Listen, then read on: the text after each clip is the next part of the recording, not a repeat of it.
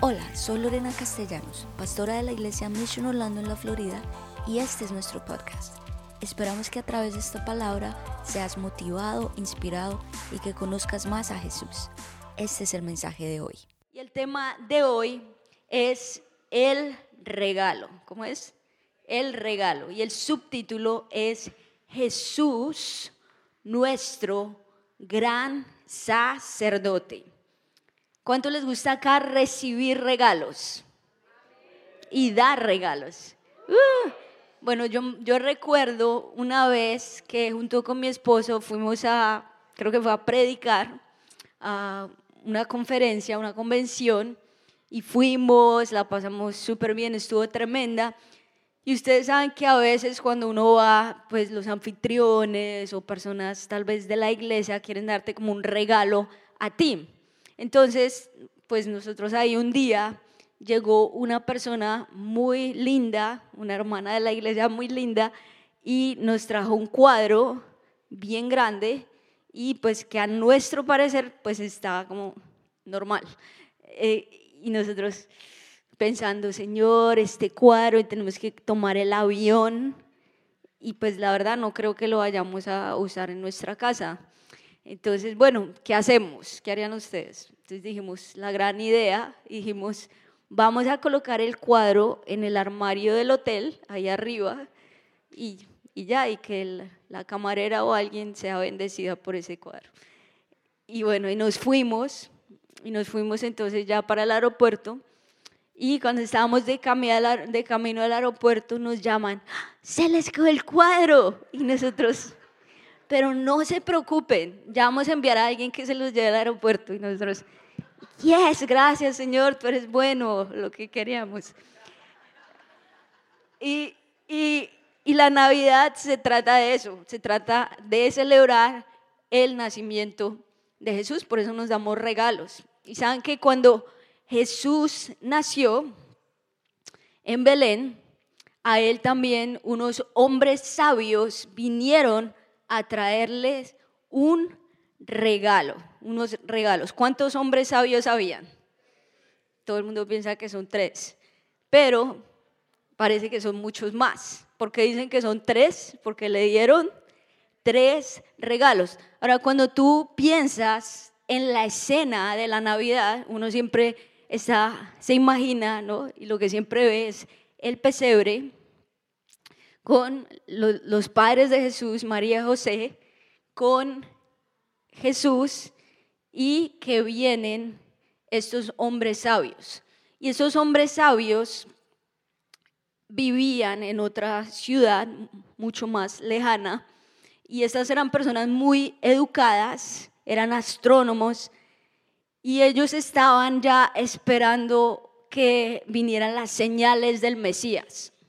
Entonces, cuando ellos vieron esta gran estrella, ellos sabían que esa estrella los iba a guiar hasta donde iba a estar el Mesías, donde había nacido Jesús. Y se cree que ese trayecto fue más o menos de 12 a 18 meses. O sea que cuando ellos ya llegaron a adorar a Jesús, no era Jesús recién nacido, sino que ya era un niño más o menos de un año y año y medio. Y mira lo que dice Mateo 2, 10 y 11. Dice, al ver la estrella se llenaron de alegría. Cuando llegaron a la casa, vieron al niño con María, su madre, y postrándose lo adoraron. Abrieron sus cofres y le presentaron como regalos oro, incienso y mirra. ¿Cuáles fueron los tres regalos? Ahora yo me ponía a pensar en esa época, ¿qué regalos le, les hubiera dado otra persona? ¿O qué, ¿O qué regalos les hubieras dado tú a Jesús? Pues pañales, ¿no es cierto?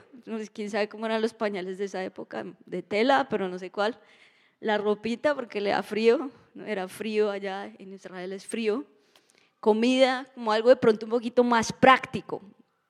Pero cuando le llegaron con oro y mirra, aparentemente no es muy práctico, pero sí son muy útiles.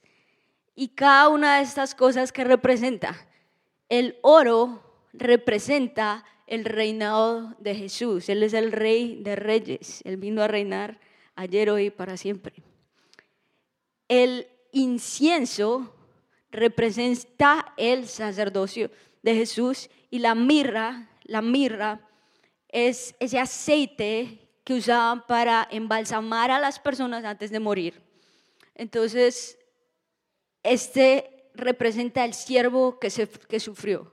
Jesús sufrió y murió. Es el, el Cordero de Dios. Pero hoy específicamente quiero hablarles acerca del incienso. El incienso tenía muchas funciones. Era terapéutico, era sedativo, tenía una muy buena fragancia y prácticamente el incienso lo usaban para curar heridas, para sanar y curar heridas.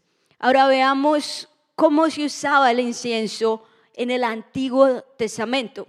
En el Antiguo Testamento, el sacerdote usaba el, incienso, lo derramaba para ofrecer sacrificios a Dios. Y ese era el humo que subía hacia Dios. Entonces, ese era el aceite que él usaba para sus sacrificios y ese humo simbolizaba que estaba subiendo hasta la presencia de Dios. Este sacerdote en el Antiguo Testamento lo hacía una vez al año, el, el gran sacrificio, que es lo que los judíos llaman como el Yom Kippur. Yom Kippur, ¿alguien ha escuchado eso? El Yom Kippur que es el día de la expiación, ese gran día donde ellos derraman ese gran sacrificio dentro del lugar santísimo y, ya la, la sangre del animal después la rociaban sobre el trono de la misericordia. Y el sacerdote tenía prácticamente dos funciones. Uno, el sacerdote hacía sacrificios por el perdón de pecados prácticamente antes de Cristo no había una relación directa con Dios. Así que el sacerdote era el representante de las personas delante de Dios y él era el que iba como representante de, todas las personas y pedía por perdón de pecados. También hacía las oraciones por parte de las personas. Las personas tenían peticiones y él pedía por todas esas personas. Era una persona supremamente importante. Y este, por ejemplo, el que hacía esta expiación era el gran sacerdote o el sumo sacerdote. Y entonces en ese día las personas decían, wow, ya él hizo la oración y ya mis pecados fueron limpiados. Y desde el comienzo de la humanidad siempre ha habido, han existido dos fuerzas, dos fuerzas que son la santidad de Dios y el pecado del hombre. Siempre han existido esas dos fuerzas y siempre van a existir. ¿Y cuántos han sentido que después del COVID, que es algo que yo sentí, no sé si tú lo has visto también, como que cada vez el mundo se está volviendo más oscuro, como que cada vez el mundo se está llenando aún más y más de maldad. ¿Cuántos han sentido eso? Y la, la perversión está a un punto, pero increíble, la inmoralidad. Yo a veces me siento, hasta en, los, en la época de Noé, donde absolutamente, literalmente, a lo bueno lo llaman malo y a lo malo lo llaman bueno. ¿Cuántos han visto eso? Y, y tú o yo, los que creemos tal vez en la palabra de Dios, los que creemos y nos ponemos un poco firmes contra las cosas que están fuera de la palabra de Dios, entonces a ti te llaman el malo el intolerante, el que, ¿no es cierto? Entonces como que se cambiaron totalmente los papeles. Pero cuando yo pensaba en todo eso, en la, maldad del mundo, Dios me, me llevaba a este verso, que también es una canción que estamos cantando, que está en, en Romanos 5:20, que dice, mas cuando el pecado abundó, sobreabundó la gracia. Entonces, dan un aplauso a Dios por esto. Porque hay esperanza, hay esperanza. Y cuando más y más y más pecado haya, que uno dice, Señor, esta generación de hoy, los jóvenes, bueno, ya los adultos, todo el mundo, cada vez hay un mayor ataque de las fuerzas del maligno a todos, pero la promesa de Dios es, si abunda el pecado, va a ser mucho más abundante la gracia de Dios. Y hay esperanza para esta generación, hay esperanza para los jóvenes, hay esperanza para los niños, hay esperanza para los que aún no han nacido. Y la palabra santo en griego es la palabra agios. La palabra agios que significa separado. Entonces Dios prácticamente es totalmente separado del pecado. Dios es totalmente lo opuesto. El pecado representa todo lo malo, todo lo oscuro, pero Dios es perfecto, Dios es santo, Dios es puro, su poder es santo, su majestad es santa, su, su santidad de Dios, su, todo, todo, su gracia, todo es perfecto, todo en Él es absolutamente perfecto. ¿Y qué es lo que quebranta nuestra santidad, nuestra intimidad con Dios? El pecado. Nosotros somos lo opuesto a lo que es Dios. Nosotros, por naturaleza, nosotros somos pecadores. Nosotros estamos totalmente al opuesto de lo que es Dios. Entonces nuestra naturaleza del ser humano desde que nace es de pecado, es de hacer lo malo. Por eso uno ve a los niños, uno no le tiene que enseñar a un niño a portarse mal, ¿no es cierto? Porque nosotros ya, ya nacemos con esa naturaleza, pero en Dios todo puede ser transformado y podemos llegar a la santidad de Dios. Amén. Ahora, en el Antiguo Testamento las personas estaban bajo el antiguo pacto, que prácticamente la salvación era para los judíos y ellos tenían todo este ritual con el sacerdote, que era el representante de ellos delante de Dios y, y los sacrificios de los animales verdaderos. Eso era lo que traía el perdón de pecados. Ahora con Jesús viene el nuevo pacto. Jesús es el nuevo pacto. O sea, Jesús es nuestro gran sacerdote. Jesús es el sumo sacerdote. Ya no tenemos que depender de ese sacerdote que solamente él podía entrar a la presencia de Dios. Ahora Jesús es nuestro gran sacerdote. Y vamos a leer lo que dice Hebreos 10, 10 y 11, que dice, pues la voluntad de Dios fue que el sacrificio del cuerpo de Jesucristo nos hiciera santos una vez y para siempre. O sea, la voluntad de Dios es que cuando uno tal vez crece en el cristianismo, que yo toda mi vida he crecido en la iglesia, muchas veces uno ha escuchado esto, pero cuando tú lo entiendes y como que se, hace real en ti, tú dices, wow, Dios es tan bueno con nosotros que ahora el, sacrificio, el animal, ya no tiene que ser un animal, sino que Dios mismo es el sacrificio, Jesús. ¿Y porque es? Él vino y se hizo sacrificio para darnos la santidad a nosotros. Y dice, bajo el antiguo pacto, el sacerdote oficia de pie delante del altar día tras día, ofreciendo los mismos sacrificios una y otra vez, los cuales nunca pueden quitar los pecados. Porque la única manera de, nosotros ser libres de los pecados es cuando uno tiene un genuino arrepentimiento y cuando uno entiende que solamente la sangre de Jesucristo nos puede limpiar. Y yo veo que hay muchas personas, a todos nos ha pasado, que uno dice, no, pero yo no soy tan malo, ¿no es cierto? Que uno dice, no, pues es que mire este, que ese sí roba, ese sí mata, esos pecados sí son... Pero todos los pecados son malos. Hasta que tú no entiendes que tú eres el más grande pecador, nunca vas a experimentar el nuevo nacimiento. La única manera de serlo es decir, yo soy el más grande pecador. Di conmigo, yo soy el más grande pecador. Cuando tú admites eso y cuando tú vas delante de la presencia de Dios, ahí sí puede haber perdón de pecados, pero antes no. Si tú te estás justificando y lo vemos hoy en día, porque como les digo, la maldad del mundo, el enemigo es muy astuto y entonces ya la gente no dice, no, eso es un pecado, sino, ah, bueno, pues fue un error, fue un error, pero puedo seguir haciendo lo mismo y ya. Entonces como que disfrazan todo el pecado todo el tiempo, pero cuando tú naces de nuevo, Dios mismo te dice a ti, te convence de pecado, el Espíritu Santo te convence, nadie te tiene que decir a ti, sino el mismo Dios.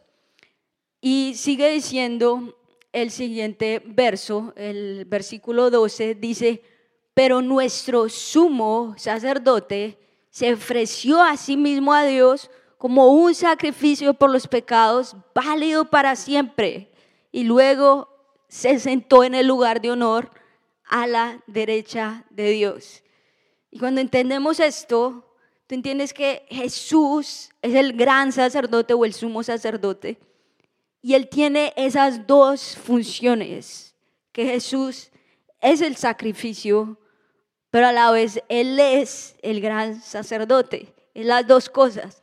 Entonces, bajo el nuevo pacto de Jesús, ya nosotros somos santos, tú eres santificado, tú eres justificado por medio de la sangre de Jesucristo y Jesucristo vino acá como ese sacrificio una vez y para siempre. Cualquier día de la semana tú puedes ir y Él es el gran sacerdote que va delante de ti y te da ese perdón de pecados. Amén.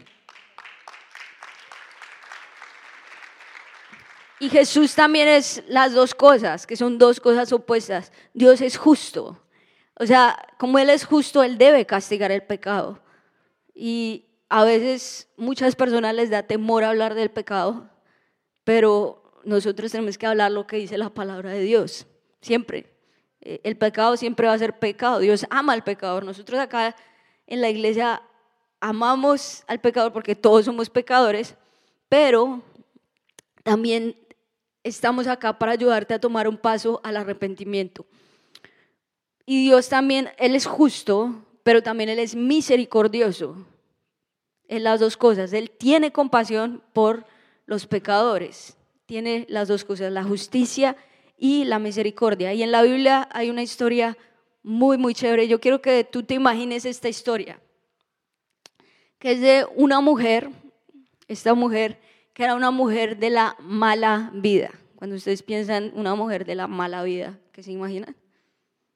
Bueno, cada uno lo que se quiera imaginar. Eh, esta mujer de la mala vida, y todos la conocían así en su ciudad. Ah, mire, ahí va la mujer de la mala vida. Ah, mire la mujer de la mala vida. Esta mujer, yo me imagino que esta mujer estaba ya desesperada con su vida, a punto tal vez aún de suicidarse, de dejarlo todo. Decía, yo no quiero seguir teniendo esa vida, me siento mal conmigo misma, yo quiero cambiar, pero no sé cómo. Y tal vez cada vez que intentaba cambiar, decía, este año sí voy a cambiar, este año sí voy a dejar esta vida de pecado.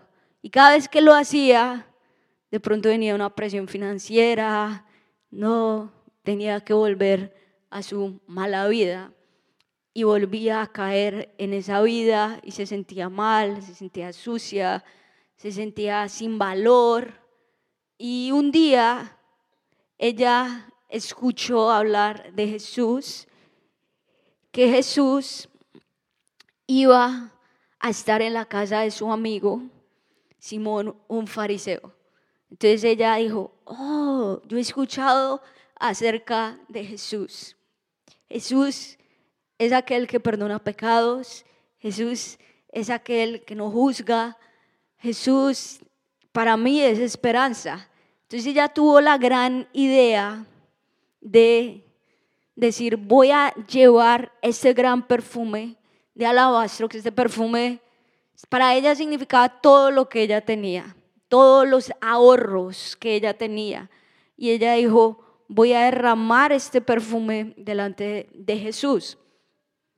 Entonces, apenas ella llegó a la casa de Jesús, a mí me impacta mucho esto porque Jesús no tuvo que decir una palabra, Jesús no tuvo que predicar un mensaje, Jesús no tuvo que ni tocarla ni nada, sino que solo hecho de, de Jesús estar ahí, de la presencia de Jesús, hizo que ella simplemente fuera y derramara este perfume de alabastro que significaba todo, absolutamente todo lo que ella tenía. Y lo derramó diciéndole, Señor, acá está toda mi vida a tus pies. Y lloraba y lloraba y lloraba y lloraba. Ella sintió la esperanza que nunca había sentido antes. Ella en ese momento sintió el perdón de pecados y se le quitó un gran peso de encima. Y Jesús dice en Lucas 7, el versículo 44 dice, luego se volvió hacia la mujer y le dijo a Simón, ¿ves a esta mujer? Cuando entré en tu casa no me diste agua para los pies, pero ella me ha bañado los pies en lágrimas y me los ha secado con sus cabellos. Tú no me besaste, pero ella, desde que entré, no ha dejado de besarme los pies. Tú no me ungiste la cabeza con aceite, pero ella me ungió los pies con perfume. Esta mujer vio literalmente al Cordero de Dios, al sacrificio. Esta mujer dijo, acá estoy derramando absolutamente todo, todo lo que tengo delante de Dios. Y, es, y fue un gran ejemplo para Jesús. Imagínense, ella impactó a Jesús con lo que ella hizo, siendo la mujer más pecadora, aparentemente. Y sigue diciendo el siguiente versículo, por esto te digo, si ella ha amado mucho, es que sus muchos pecados le han sido perdonados pero a quien poco se le perdona, poco ama. O sea, entre más pecados tengamos, entre más cosas tengamos, no, no pienses que Dios te va a amar más o menos si has pecado más o menos. O porque si tienes un pecado más grande que otra persona, no, Señor, pero yo, mira lo que yo he hecho. Tal vez estoy viviendo una doble vida. Tal vez mi esposo no, sabe que estoy hablando con estas personas. O estoy adicto a la pornografía o estoy adicto a, las redes sociales o estoy adicto a los videojuegos o a, las drogas, o pero nadie conoce lo que tú estás viviendo o estoy en una depresión que no, no sé qué hacer y quiero terminar mi vida y tal vez llevo años en la iglesia, pero no sé qué hacer con mi vida. No pienses que Dios te va a señalar, no pienses que Dios te va a decir, no, pero tú, ¿qué, tú qué estás haciendo? No, Dios es un Dios compasivo y Él te ama mucho y por eso Él quiere revelarse a tu vida. Y Jesús te ama y Él te perdona. Él está en este lugar.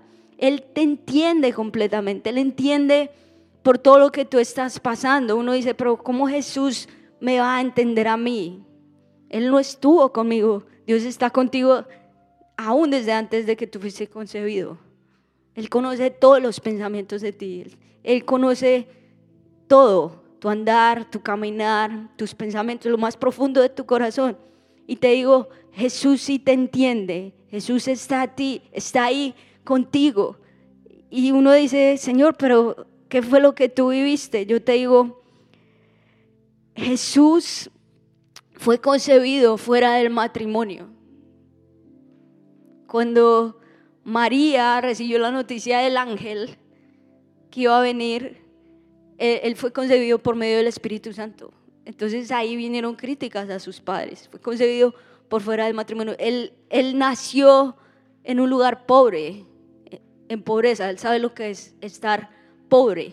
Su familia lo criticó, lo ridiculizó grandemente. Jesús te entiende, entiende por lo que tú estás pasando. Eh, él tenía gente loca en su familia. Aquí tiene gente loca en su familia acá. Uh, y ahorita en Navidad los tienes que ver. Uh, uh, ya está pensando el primo, la tía, bueno, no sé, que tiene que ver ahorita.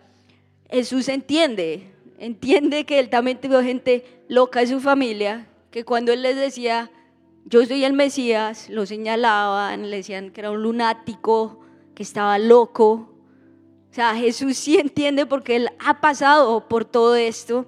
Él creció totalmente en pobreza, fue criticado, fue tentado por el diablo.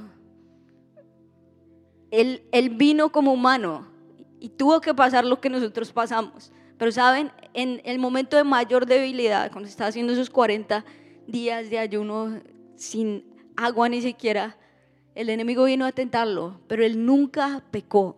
O sea, él se, él se mantuvo en santidad. Y, y el momento más difícil fue en la cruz. Cuando él estuvo en la cruz, que él ahí sintió aún el abandono de su padre. Y que ahí fue que él, él clamó a voz alta, Padre, Padre, porque me has abandonado ese fue el momento más duro para él. O sea, él sabe lo que es ser abandonado. Él sabe lo que es estar lejos de su padre, la persona que más amaba. Él entiende lo, por lo que tú estás pasando, pero él nunca pecó porque él es sacrificio.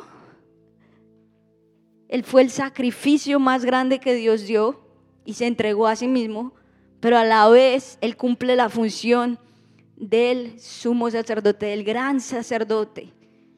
Y a través de Jesucristo nosotros tenemos esperanza. Hay esperanza para nosotros como seres humanos, como raza, como esta raza de los seres humanos. Hay esperanza. Yo siempre digo, gracias Señor por la cruz, gracias Señor por tu sacrificio, gracias Señor porque no sé dónde estaría hoy si no fuera por tu gracia, si no fuera por tu sacrificio en la cruz, porque estaríamos totalmente perdidos, porque todos los pensamientos del hombre siempre lo llevan cada vez al mal y a hacer todo lo opuesto a lo que está delante de Dios. Pero a través de Jesucristo sentimos el perdón de pecados, sentimos que ese sacrificio se hizo real y una vez y para siempre y decimos gracias Señor por tu sacrificio.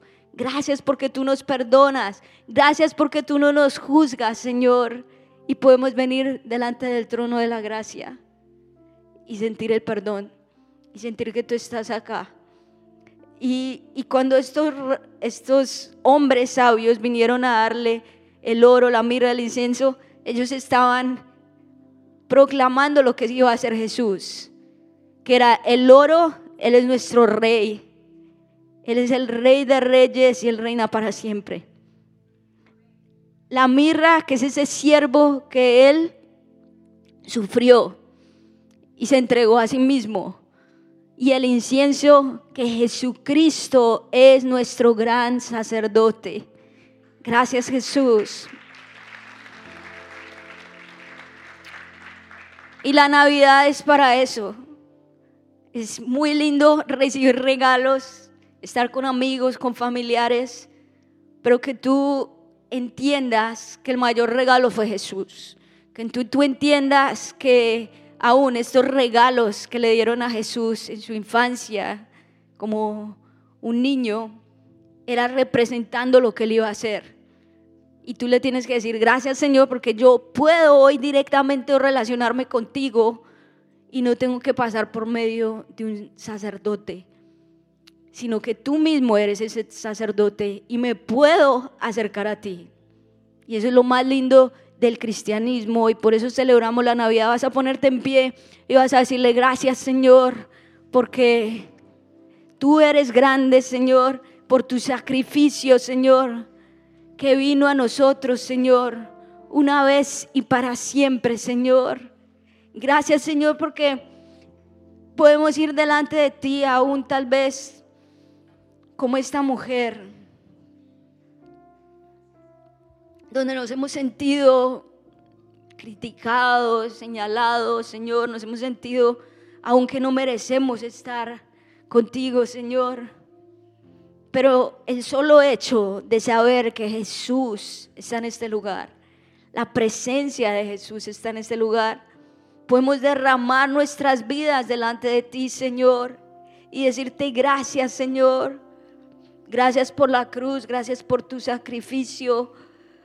Gracias Señor porque tú Señor te hiciste el sacrificio, pero también te hiciste ese sacerdote, Señor, ese gran sacerdote, Señor. Y a través de ti, Señor, podemos encontrar perdón de pecados, podemos encontrar esperanza. Y si tú has estado luchando con algo en tu vida, tal vez algo, una adicción, algo que no has podido sacar, cuando tú confiesas tus pecados delante de Dios, así como lo hizo esta mujer que derramó toda su vida delante de Dios, vas a sentir una gran libertad y vas a sentir que Jesús está ahí contigo, Él te perdona, la sangre de Jesús. Está en este lugar y Él está acá para perdonarte, Él está acá para amarte, Él está acá para darte ese abrazo y dile gracias Señor por venir a este mundo, Señor, y porque durante esta época, Señor, recordamos quién eres tú, recordamos que hay esperanza para la humanidad, hay esperanza para nosotros, Señor. Y no tenemos que perdernos en el pecado, no, queremos, no tenemos que perdernos, Señor, en la maldad, Señor, sino que podemos cada día ser más y más como tú, porque tu palabra dice, sed santos como yo soy santo. Y queremos acercarnos, Señor, delante de ti, que tu sangre preciosa nos lave de todo pecado. Gracias, Señor. Gracias por escucharnos. Esperamos que este mensaje haya sido de gran bendición para ti. Te invito a que te suscribas y lo compartas con tus amigos. Para más contenido en nuestra iglesia visita missionorlando.com. Que Dios te bendiga.